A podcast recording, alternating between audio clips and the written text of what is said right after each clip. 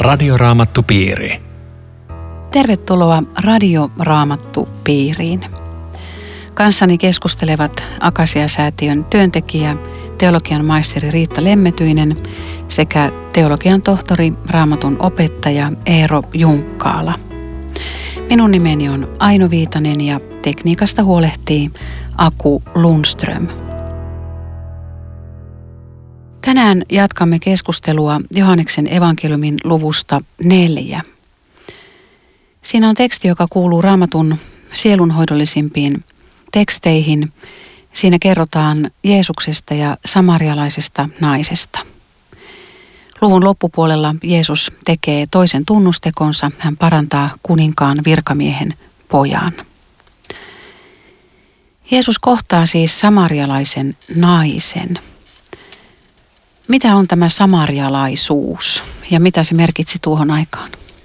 Samariahan maantieteellisesti sijoittuu Juudean ja Galilean väliin. Että jos nyt joku hahmottaa raamatun karttaa, niin Juudea on siellä, missä Jerusalem on tällä hetkellä ja Galilean pohjoisessa.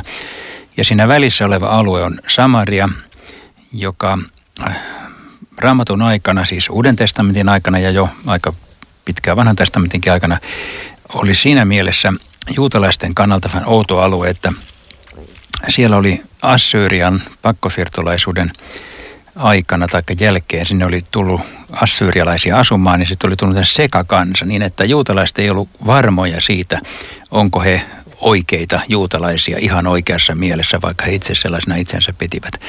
Ja niinpä tämä samarialaisuusongelma syntyi tämmöisenä sekakansa ongelmana niin, että, että juutalaiset torjuivat he ja, heitä ja tavallisesti kun kuljettiinkin Galileasta Samariaan, niin Galileasta Juudeaan siis, niin kuljettiin Jordanin laakson kautta, jolloin pystyttiin välttämään tämä vähän epäselvä, outo alue sinne välissä. Mielenkiintoista muuten sivumenen sanottuna on, että se sama alue on tänä päivänä palestiinalaisaluetta ja juutalaiset kiertää sen toisesta syystä. Eli historia mm. toistaa itseään, vaikka syyt, syyt vaihtuvat, mutta siitä siis ei yleensä kuljettu. Tässä kertomuksessa Jeesus kuitenkin kulkee. Hän tekee siis tietoisen valinnan, että hän kulkee sitä vuoren harjannetta pitkin tai vuoristoseljannetta pitkin jossa hän kohtaa sitten samarialaisia. Tässä on mielenkiintoista, että siinä, siinä oli maapaikka, missä, minkä Jaakob oli antanut pojalle Joosefille. Niin, siinä on kuitenkin hyvin vahvat raamatulliset juuret. Ja siellä on Siikem, joka on patriarkkojen kaupunki, että siellä on raamatun historiaa tosi vahvasti sillä alueella. Ja sitten siinä on tämä kaivo, jota kutsutaan Jaakobin kaivoksi – ja se kaivo on siellä tänäkin päivänä. Mä oon käynyt siitä juomassa vettä. Se on, kaivot ei vaihda paikkaa. Oliko hyvää? Oli tosi kirkasta. Se on syvä kaivo ja siinä on, siinä on tota munkki, joka nostaa vintturilla vettä jokaiselle turistille, joka siellä käy. Nykyisin siellä on hankala käydä, kun se on vähän levotonta palestinalaisaluetta, mutta kyllä siellä matkailijat ovat vuosien varrella aika usein käyneet sillä samalla kaivolla. No jotain kertoo tuosta naisen asenteesta että, että kuinka sinä pyydät juotavaa samarialaiselta naiselta? Niin siis oli varmaan se, että, että oli niin kuin aivan mahdotonta, että samasta astiasta joisi juutalainen ja samarialainen. Että molempien huulet ei voi koskettaa yhteen samaa astiaa. Siinä on se käsittämättömyys. Ja sitten toinen on tietysti tämä, että tota, Jeesus on mies ja tässä on nainen. Ja se oli, oli mahdoton yhtälö. Siinä on monta mahdotonta yhtälöä. Ja kun Eero puhui tuosta Jeesus valitsi tämän reitin, niin siinä on, se, siinä on toinenkin valinta, että nainen valitsi tämän ajankohdan. Ulkoisesti se on sattuma, mutta ei ole sattumia. Jumala johdattaa ihmistä, että yhtä aikaa valinnat kohtaa toisensa ja on vain Jeesus ja tämä nainen. Ja naisen valinta ehkä tosiaan perustui siihen, että keskipäivän aikaan, jolloin porukkaa ei ollut liikkeellä, ja hän halusi mieluummin lähteä vaivihkaa sinne. Sitähän on ajateltu, että just nämä asiat, mitkä käy myöhemmin ilmi, teki sen, että ei, ei ollut mahdollista tulla muiden naisten kanssa, kun, kun oli viileitä. Että oli saatettu sille elämässä häpeään ja oli leima. Ja se, se on sellainen asia, mikä tässä keskustelussa mua jatkuvasti puhuttelee, kun tota, meitä uskovaisia voisi syyttää ihan aiheesta siitä, että mulla on kovia sormilla osoittajia. Että sulla ei ole sitä ja sun ei, et ole tämmöinen. Ja, ja tässä on ihminen, jolta voisi, että Jeesus, Jeesukselta voisi odottaa sormella osoittelua. Niin hän ensimmäinen asia, mikä hän, mitä hän tässä naiselle tarjoaa, on lahja. Joo, joo. Että tässä on se suuruus, tässä, tässä on se sielunhoitaja isolla ässällä. Jos tietäisit, minkä lahjan Jumala on antanut ja ymmärtäisit, siis hän sanoo, tietäisit, ymmärtäisit, niin niin sitten sinä pyytäisit. Ja sitten tämä nainen kauhean terävänä lähtee tähän keskusteluun, että no eihän sulla nyt ole edes astiakaan, että, ja, ja kaivo on hirveän syvä, että mistä sä nyt sitä vettä otat. Että hän lähtee hyvin niin kuin terävänä siihen keskustelun mukaan. Niin. Joo, ja sitten vielä Jeesus oli ekaksi sanonut, että anna minun juoda astiastasi, joka myöskin antaa sen signaalin, että Jeesus aloittaa sen keskustelun tästä jokapäiväisestä normaalista ja. tilanteesta, että hän on niin kuin jalat maassa siinä mielessä, mutta sitten niin kuin Johanneksen evankeliumissa jatkuvasti hän kuitenkin koko ajan linkittää sen sitten omaan sanomaansa tämän ar- arkipäivän maailman, jossa hän on. Eli kiinnost- herättää ihmisessä kiinnostuksen taivaanvaltakuntaa kohtaan asettumalla hänen alapuolelleen ja pyytämällä jotakin, jotain, jota voisi itsekin ajatella, kun, että voisi herättää samalla lailla jonkun toisen kiinnostuksen, että, että pyytää jotakin, joka just siihen sopii ja sitten katsoo, että eteneekö asia jotenkin, että voisi puhua myöskin jotain uskon asioista. Tämä on mielenkiintoinen. Mun tulee mieleen, kun ennen vanha oli niitä niitä semmoisia helppoheikkejä siis, jotka, jotka kulki ja sanoivat, että kun sä otat tätä ainetta, niin kaikki taudit paranee ja ne kulki kylästä kylään. Ja nyt sitten Jeesus tulee tässä ja tarjoaa tämmöistä vettä, että kun sä tätä, tätä sä nyt otat, niin, mm. niin sitten, sitten tota, sä et ole koskaan janoissasi ja, ja, ja siitä vedestä sitten niin kuin syntyy se lähde, joka kumpuaa ikuisen elämän vettä. Mulle tuli tuossa sun lausesta mieleen, että mä luin just äsken jotain ihme luontaisterveyslehteä ja sinnekin tuli se vaikutus, että kaikki taudit paranee. Otat nämä kaikki luontaislääkkeet, niin sulla ei ole yhtään tautia enää tämän jälkeen. No, Jeesus on tässä tarjoamassa omia lääkkeitänsä, jotta nainen ei tajua. Tai siis siinä tulee tämmöinen kummallinen info, ikään kuin informaatiokatko tavallaan. Niin tulee ja jotenkin Jeesus on hienosti johtamassa tähän, että ei pamauta niin kuin asioita tuohon noin, vaan antaa aikaa miettiä, vie, vie eteenpäin ja herättää kiinnostusta. Ja, ja totta kai se, se juominen ja jano oli se yhteinen teema nyt molemmilla siinä. Ja Jeesus käytti siitä viedäkseen häntä eteenpäin. Joo, no, mä, mä nyt tykkään noista jakeista 13 ja 14. Että Jeesus vastasi, että joka juo tätä vettä, sen tulee uudelleen jano. Mutta joka juo minun antamaani vettä, ei enää koskaan ole janoissaan. Siitä vedestä, jota minä annan, tulee hänessä lähde, joka kumpuaa ikuisen elämän vettä. Siinä on jotenkin, jotenkin sellainen majesteetillinen, että, että nyt mä tarjoan siis sellaista, että kaikki janot elämässä lopullisesti pyyhitään pois. Nainen ei kyllä varmaan taju, mutta se on, se on aivan huikea sanoma. Niin mutta tässä toisaalta tässä jakeessa 15, niin vaikka tämä kuulostaa meistä lapselliselta, että, että anna mulle sitä vettä, niin mun ei tarvi enää, mulle ei tule enää janoja, mun ei tarvi käydä tällä kaivolla. Eli tavallaan meille tulee ihan samanlainen ajatus useasti, että kun me tullaan Jeesuksen tyköön, että Jeesus poistaa meidän kaikki elämän ongelmat. Mun ei tule enää jano. Ja se on sama tavallaan, että, että kun sortajien ikeen alta, niin kuin roomalaisten ikeen alta juutalaiset halusivat tämmöisen leipämessiaan, niin mekin halutaan niin semmoinen messias, joka poistaa kaikki. Ei tule enää janoja ja, ja tota, nyt mun ei tarvi enää käydä täällä. Että et tavallaan tämä nainen otti niin kuin tähän elämään sitä helpotusta, mutta Jeesuksella olikin syvempää annettavaa hänelle, kuin vaan se, että nyt tästä elämästä joku ongelma poistuu. Voisiko tämän ajatella, että jakee myöskin, tämä jakee 15 näin? Varmasti. Ja, ja siis Jeesus tosiaan äh, sanoo, että se, se jano, jonka hän ikään kuin lopullisesti tyydyttää, on tämä ikuisen elämän kaipaus ja tarve. Siis kyllähän meillä erilaista elämänjanoa on ja, mm. ja, ja, ja jatkuu ja, ja eihän me, meidän kaikki vastaukset tule ratkaistuksi eikä ongelmat selvitetyksi tässä maailmassa ollaan kuin kristittyjä tahansa. Mutta Jeesus ei tässä tarkoitakaan tietenkään, että kaikki elämän ongelmat ratkevat, kun tämän minun vesilasini juot, vaan että se syvin ongelma, mikä on ihmiskunnan ja jokaisen ihmisen perimmäisin kysymys, että ikuinen elämä pitäisi saavuttaa, niin sen janon hän vastaa mm. täydellisesti ja lopullisesti, kun hänet kohdataan. Eli se Jumalajano, siihen tulee semmoista vettä, että se, se, se, se, sitä janoa ei enää ole. Ja, ja sitten vielä tuossa 14, musta, musta on siis aivan mahtava lupaus tässä yhteydessä, että siitä vedestä, jonka minä annan, tulee hänessä lähde, joka kumpuaa. Että et ihmiset miettii elämän tarkoitusta, niin Jeesus sanoo, että se on tässä, olla lähde toisille. Että mikä, mikä, miten arvokas asia, miele, mielekäs elämä, kun Jumala jano saa vettä. Millä sä ajattelet olevasi tämmöinen lähde? No mä ajattelen, että kun mä tavalla tai toisella yritän ainakin kertoa siitä Jeesuksesta, joka, joka mulle on tämän janon sammuttanut täysin ja kokonaan, niin mä voisin olla tämä lähde, tai siis kutsu. Joo, se, se, nyt, se on minusta hieno sana kanssa, mutta mulle tulee siitä semmoinen assosiaatio, että se on vähän vaativa juttu, että hetkinen, mun pitäisi olla joku lähde. Mutta eihän mä, eihän mä mikään lähde ole. Siis en mä oikeastaan pysty olemaan semmoinen, että mä jakelen tätä jotain elämänvesiä, vaikka nyt tässä sanajulistajana sitä kyllä teenkin.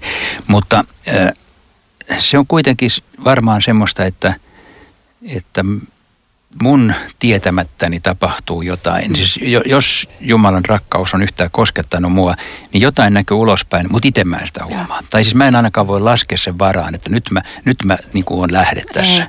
Ei, ei, se, ei se toimi sillä lailla. Mutta toi aika jännä juttu, kun sä sanoit, että tietämättä. Silloin kun mä, mä tulin Jumalan löytämäksi, niin, niin tota, mä lähdin sitten seuraavana päivänä töihin ja, ja tota, mun kaveri, joka aina samassa linja-autossa kulki sitten saman matkan, niin, niin, niin tota, mä sitten hänelle halusin kertoa, että, että mä oon nyt sitten sit niin kuin päättänyt seurata Jeesusta, että musta on tullut niin, kuin niin sanotusti kristitty. Joo, kyllähän sen huomas. Mä sitten, ai jaa, Oho. miten niin? Ja kun mulla oli ihan samat vaatteet mä olin ihan saman näköinen eikä mitään ollut. Joo, kyllähän sen susta huomas. Sä olit niin erilainen. Ja, ja mä en tajunnut sitä, mutta mm. tämä toinen ihminen näki sen. Mm. Aika mielenkiintoista. Joo. Joo olisiko siinä just se sama, mistä puhuttiin aikaisemmin, se pyhä henki, joka ihmisessä on, jota ei saa kiinni itse mitenkään, mutta joka kuitenkin tulee ja tuulee, ei tiedä mistä ja minne, mutta et minusta huolimatta tapahtuu jotain tämmöistä. Kyllä, ja tästä Jeesuksen todistamisesta, joka tavallaan meidän kaikkien pitäisi olla todistajina, niin se on hyvä lause, jonka mä joskus kuulin usein siteerannut, että todistan Jeesuksesta – vain silloin, kun kysytään, mutta elän niin, että kysytään.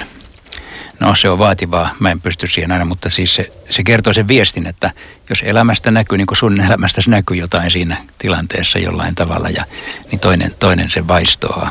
Että varmaan semmoista lähdevettä kumpuaa silloinkin, kun ei sitä itse tajua. No sitten Jeesus menee tässä kumminkin pitemmälle. Hän antaa tavallaan ihmeen tälle naiselle. Ja se on semmoinen ihme, että, että, että hän kertoo jotakin. Tämä nainen ajattelee, että Jeesus ei häntä tunne. Ja, ja Jeesus kumminkin kertoo, että, että mikä se naisen elämäntilanne on. Että et, et jotenkin se nainen saa kohdata sen ihmeen, että Jeesus sanoo, että hei, nyt sulla on tämmöinen elämäntilanne, että, että, että sulla on viisi miestä tai viisi miestä sulla on ollut ja nyt jonka kanssa sä elät, niin ei ole sun miehesi. Ja, ja, ja nainen sanoo, että okei mä huomaan, että sinä olet profeetta. Tuo on aika, aika jännä toi vastaus, että ei minulla ole miestä, jota se nainen ensin tarjoaa, että sillä oli viisi ollut, jolle se, jolle se oli antanut rakkautensa ja, ja, ja kunniansa ja aikansa. Ja sitten kuitenkin jotenkin antaa ymmärtää, että hädän hetken niin ei mulla, ei mulla miestä, mä yksin. Että aika, aika traaginen vastaus, vaikka niitä oli ollut niitä suhteet niin paljon. Niin, tai sitten sekin, että se ei ollut oma mies, niin siinä oli se, niin, se oli yksin kuitenkin. pointti. Mm. Tämä on Radioraamattu Piiri. Ohjelman tarjoaa Suomen raamattuopisto. www.radioraamattupiiri.fi Jatkamme keskustelua Johanneksen evankeliumin luvusta neljä. Minä olen Aino Viitanen ja keskustelemassa kanssani ovat Riitta Lemmetyinen ja Eero Junkkaala. Jeesus siis yllättäen kertoo tälle naiselle, että mitä hänen elämänsä kuuluu ja, ja tämä nainen hämmästyy ja huomaa, että Jeesus on profeetta ja, ja sitten hän alkaa niin kuin keskusteluun lähtee niin kuin, haluaa lähteä viisasti mukaan ja, ja kertoo, että meidän isät on kumartaneet ja rukoilleet tällä vuodella Jumalaa, kun taas te väitätte, että oikea paikka on rukoilla Jerusalemissa. Eli, hän haluukin nyt tämmöisen kiistakysymyksen ottaa ja haluaa jotenkin olla viisas ja haluaa nyt sitten niin kuin Jeesuksen kanssa keskustella tästä, että kyllä mäkin nyt jotain tiedän. Te, teidän mielestä se oikea paikka on tuolla ja meidän mielestä taas me rukoillaan täällä. Mitä te tähän sanotte? Niin oikeastaan siinä oli ennen tätä rukouskeskustelua oli vielä tämä keskustelu näistä miehistä ja avio, aviopuolisokysymyksestä. Ja sitä me äsken tässä todettiin, että se oli aika häkellyttävää, että Jeesus paljasti naisen elämän. Ja siinä oli jotain ideaa, tarkoitusta Jeesuksella, että se sanoo, tuo tänne miehesi, vaikka hänellä ei ollut miestä, taikka hänellä oli siis varmaan miehiä pilvin pimeän ollut.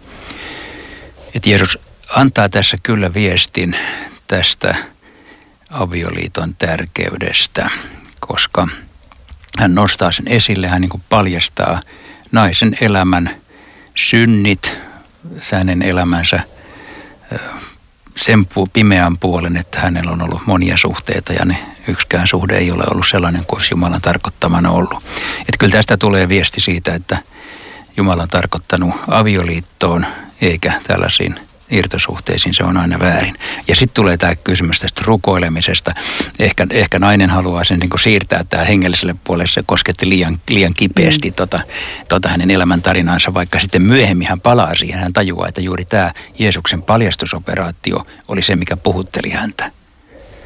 Mutta sitten siitä rukoilemisesta. Jos, jos ihminen on jotenkin ahtaalla, niin kuin nyt tässäkin, että oma tunto on vähän herännyt, niin niin sitten sit hän hakee semmoista paikkaa, mihin voisi mennä sen oman tunnon kanssa vähän, vähän hiljentymään. Ja naiselle se on ollut tämä karissimi ja hän tietää, että juutalaiset ei, ei tietä niille missään nimessä, että, että sulla on tuo Jerusalem, että tota, mihin hän nyt menee mukaan. Ja, ja tota, sitten tuleekin aivan käsittämätön vastaus, odottamaton vastaus tähän. Joo, siis tämä Garissimivuori, jonka nimeä tässä ei mainita, on siis samarialaisten pyhä vuori – ja niillä oli tämmöinen uskonnollinen kiista samarialaisten ja muiden juutalaisten välillä, että kumma, kummalla vuorella rukoillaan, kummassa on oikea temppeli. Ja, ja nainen tekee tästä tämmöisen paikkakysymyksen, mutta Jeesus sanoi, että paikka ei, paikalla ei ole mitään väliä. Että puhutaan siitä, että miten rukoillaan eikä missä rukoillaan. Ja hän sanoi, että hengessä ja totuudessa. Mitä sitten on se hengessä ja totuudessa? Sitten mä heitän tähän tämmöisen että jos on henkilö, joka on elänyt tämmöisissä suhteissa tai elää ja kaipaa, kaipaa Jeesusta, yhteyttä Jeesukseen ja on vaikka lapsiakin siinä ja on jo, jo tavallaan tämmöinen avoperhe kasassa ja muuta, niin mitä, mitä tämmöisessä tilanteessa pitäisi tehdä? Käytännön tilanteet on semmoiset, että pitää jokainen ratkaista ihan erikseen, mutta raamatuvalosta me saadaan selvät niin kuin pääsuuntaviivat, että Jumala on tarkoittanut kristillisen avioliiton yhden miehen ja yhden naisen väliseksi liitoksi. Ja, ja siihen pitäisi tähdätä. Sitten jos elämä, ihmiset on tehnyt muita ratkaisuja, niin niiden pitää sitten siitä käsi ruveta miettiä, että miten, miten tämä tilanne korjataan, jos koetaan, että se on Jumalan, jos Jumalan edessä sen ymmärtää vääräksi. Että mä en rupea sanomaan jokaisen elämän yksityiskohtiin tästä radion kautta vastauksia. Mutta pää, suunt, suuntaviivat raamattu antaa selvästi ja, ja korostaa kristillisen avioliiton tärkeyttä. Mutta tässä tietysti tapa, millä Jeesus kohtaa tämän naisen ja, ja, ja on tosi merkittävää, että, että Jeesus aika niukasti ilmaisee olevansa Messias monellekaan kohtaamistaan ihmisistä, mutta tälle naiselle hän ilmoittaa, kuka hän on. Se on aika merkittävää, eikö vaan? Onko se niin, että, että samarialaiset, nehän luki Viitta Mooseksen kirjaa, niin tota, nekin odotti Messiasta. Ei se ollut ollenkaan niin kuin tuntematon juttu, että, että semmoinen on tulossa ja ja yhtäkkiä jotenkin kaikki ihmeellisyys, mikä tässä jo on, niin saa naista niin havahtumaan, että hetkinen, että tota, ettei vaan nyt tässä, että tota, ja nainen oli avoin ja Jeesus pystyi sen sanomaan. E- epäilemättä ja sitten tässä on varmaan se ero, että juutalaisten messiasodotukseen liittyy tosi vahvasti se, että se on tällainen Rooman sotilaat ulos heittävä kansallinen poliittinen johtaja ja, ja uusi hallitsija. Ja sen takia, kun juutalaiset kysyy, pilatukset ja muut kyselee, että onko se Messias, niin Jeesus tuntuu kiemurtelevan koko ajan sen vastauksen kanssa, että en nyt oikein tiedä, mitä se vastaisi. Sen takia, että jos se sanoisi kyllä, niin ne tulkitsi, että aha, sä oot siis se, joka vapauttaa roomalaisista, mutta sitähän hän ei ole. Joten tämä juutalaisten edessä tämä Messias-kysymys oli ikään kuin hankalammin vastattavissa. Mutta samarialaisille ei ole samanlaista poliittista joo. odotusta. Silloin Jeesus saattoi sanoa päin naamaa, että joo, mä oon Messias, oikein arvasit. Että oikeastaan niin aika, aika järkyttävää taas, että, että semmoinen ihminen, joka toisten mielestä on yhtä kuin ei mitään, täys nolla, niin sille Jeesus ilmoittaa itsensä ja saat todella niin kuin jumalallisen ilmoituksen. Sitten nämä suuret pyhät kirjanoppineet, niin tota, ne, ne ei saa tämmöistä. Joo, se on niin, aika, aika vahva kontrasti. Niin, niin ja tässä opetuslapsetkin ihmettelee, että nyt mitä, se, ton, mitä se ton naisen kanssa tuossa keskustelee. Mutta sitten siinä oli jotain niin pyhää siinä hetkessä, että ne ei sano mitään, ne ei kysy mitään. Ne, ne, ne niin kuin vaan jää hiljaa seuraamaan sitä tilannetta. Ne aistii, että siinä on nyt jostain niin kuin todella suuresta kysymys. Ja, ja sittenhän tämä nainen lähtee, jättää vesiruukkunsa ja menee kaupunkiin ja, ja hänestä tulee heti evankelista todistaja ja, ja millä seurauksella se koko porukka sieltä ryntää sitten katsomaan, että, että siellä se Jeesus on. Mä mietin tässä näin, kun se just jatkuu tälle, että siis tässä on ihminen jollain lailla meidän mielestä reppana, jota mikään lähetysseuraaja ei olisi palkannut lähetystyöhön ja Jumala otti sen ja sanoi, että sä oot paras ase, lähde liikkeelle. Ja sitten kun hän lähtee, niin kaikki rotu konfliktit, tämmöinen erottelu, teikäläiset, meikäläiset, samerilaiset, juutalaiset, kaikki poissa. Ollaan tultu yhdessä Jeesuksen luo. Niin ja se, se Jeesuksen armo on ihan huikea, kun niin hän, hän sanoo, että miten hän todistaa.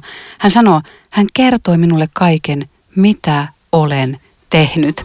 Eli hän, hän niin kuin rohkeni sanoa sen, että miten syntistä kurjaa elämää ja. tässä on tullut edettyä, elettyä, mutta se Jeesuksen rakkaus oli niin voimakas, että hän pystyi sen niin kuin kohtaamaan sen oman pahuutensa ja, ja vielä kertoo sen niille ja. ihmisille, niin tämä on ja. musta ihan uskomaton. Joo, toi, toi on tosi kova juttu tässä, tässä kertomuksessa. Se on niin vahva todistus, että sitten, sitten kaupungin asukkaat lähtee sinne. Sitten tässä sanotaan seuraavaksi, että nyt me emme enää usko vain sinun puheesi perusteella. Me olemme itse kuulleet häntä ja tiedämme, että hän on todella maailman pelastaja. Että sitten siihen tulee oikein herätys koko Samariassa. Niin. Ja, ja oikeastaan kun katsoo lukua lopusta alkuun päin, niin kipeästä menneisyydestä tulee valtava kiitos ja riemun aihe, jossa lukemattomat toiset löytää tämän saman elämän lähde. Ja... Joo, mulle tulee tästä mieleen, kun yksi ihminen sanoi että oli kovin niin kuin ahdistunut siitä, että hän tuli uskoa vasta aika myöhäisellä iällä, että kun koko elämä on niin kuin mennyt hukkaan. Niin mä yritin sanoa, että ei se varmaan ole hukkaan mennyt, että se nyt on Jumalan tie sun kohdalla, mutta että sillä sun elämähistorialla se on jokin merkitys, että ilman sitä sä et olisi se, mikä sä oot nyt ja, ja sillä, sillä tavalla sä voit ehkä olla sitten taas Jeesusta kirkastamassa, että kun sä oot just tätä tietä tähän tullut, niin tuossa on sama tällä niin naisen kohdalla. Niin että ilman sen naisen sinänsä syntistä elämähistoriaa se ei kuitenkaan olisi sellainen todistaja kuin se on. Kaikella jälkikäteen katsottuna on Jumalan antama merkitys jopa meidän elämän pimeillä puolilla. Joo, mä kuulin joskus tämmöisen lauseen, jota, joka on mulle merkannut paljon, että Jumala käyttää kärsimyksiä, myös synnin kärsimyksiä, jotka itsessään ovat pahoja omiin tarkoituksiinsa, jotka aina ovat hyviä. Siinä on, tämä on väkevä, hmm. väkevä ja hedelmä siitä ihmeellisestä sielunhoidosta, kun ihminen kohtaa Kristuksen. Ja tässähän ei tarvita minkäänlaisia ihme- ja tunnustekoja, että tapahtuisi jotain tämmöistä. Sana riitti. No kahden päivän kuluttua Jeesus lähti sitten Galileaan ja parantaa siellä kuninkaan virkamiehen pojan. No tämän kuninkaan virkamiehen pojan parantuminen vaikutti uskon syntymisen koko sen virkamiehen talon väelle. No kuitenkaan aina se usko ei seuraa sitä ihmettä. Niin kuin esimerkiksi siinä, kun Jeesus paransi ne kymmenen spitaalista, niin yksi niistä palasi takaisin ja kiitti ja ylisti Jumalaa. Ja sitten Jeesus kysyi, että eikö ne kaikki parantuneet, missä ne yhdeksän muuta on. Eli aina se, aina se usko ei seuraa sitä parantumista, mutta voiko se usko syntyä ilman tämmöistä ulkosta ihmettä? Tässä evankeliumissa on tosiaan monia kertomuksia, joissa usko syntyy tavalla tai toisella. Ja sitten on monta kertomuksia, jo, parantamiskertomuksia, että mä luulen, että me tullaan seuraavilla kerroilla aika paljon keskustelemaan näistä parantamisista, koska niitä on tässä monessa luvussa. Mutta tämä on, tämän kertomuksen ainakin yksi sanoma on se, että se on kuninkaan virkamies, eli se on ei-juutalainen, se kuuluu roomalaisten porukkaan ja siinä on jo tämmöinen pieni niin kuin lähetyksen äh, näkökulma ulospäin juutalaisuudesta, joka juutalaisille itsellensä oli vaikea käsittää, että kuka muu voisi tulla uskoon kuin he.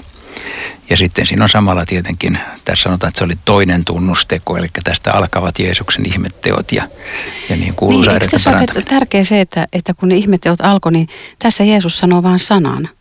Eli, eli siinä ei ole mitään niin ulkoista ihmettä, vaan, vaan tässä kerrotaan, että, että silloin Jeesus sanoi, mene kotiisi, poikasi elää. Mies uskoi, mitä Jeesus hänelle sanoi ja lähti. Ja sitten se homma tapahtuu. Ensin on sana ja sitten se koetaan todeksi, eikä toisinpäin. Me haluttaisiin aina ensin kokea jotain jännää ja sitten voidaan katsoa, mitä se sanakin olisi. Mutta se menee just, just näin päin, että uskoi sanan ja myöhemmin se tajus, että, että tässä mä koin sen sanan todeksi että sana synnyttää uskoa. Niin, mm. tässä on se järjestys. Radioraamattupiiri. Tässä oli Radioraamattupiirimme tänään. Kiitos Riitta Lemmetyinen, kiitos Eero Junkkaala. Kiitos sinulle, joka olit mukana. Laitathan kysymyksiä ja kommentteja joko sähköpostilla osoitteeseen aino.viitanen at sro.fi tai kirjoita postikortti osoitteella Suomen raamattuopisto PL 15 02701 Kauniainen. Johdatko Riitta meidät loppurukoukseen? Elävä vapahtaja, kiitos siitä, että reppanat kelpaa ja juuri niillä sinulla on eniten käyttöä. Kiitos siitä, että elämässä ei ole myöskään sattumaa, vaan sinä johdatat, missä kuljemmekin. Ja lahjoitat myös meille sen uskon, niin kuin tällä sairaanpojan isällä, että Jeesuksen sana, siihen mä ripustaudun. Sen varassa haluan elää ja kuolla. Amen. Radioraamattupiiri. www.radioraamattupiiri.fi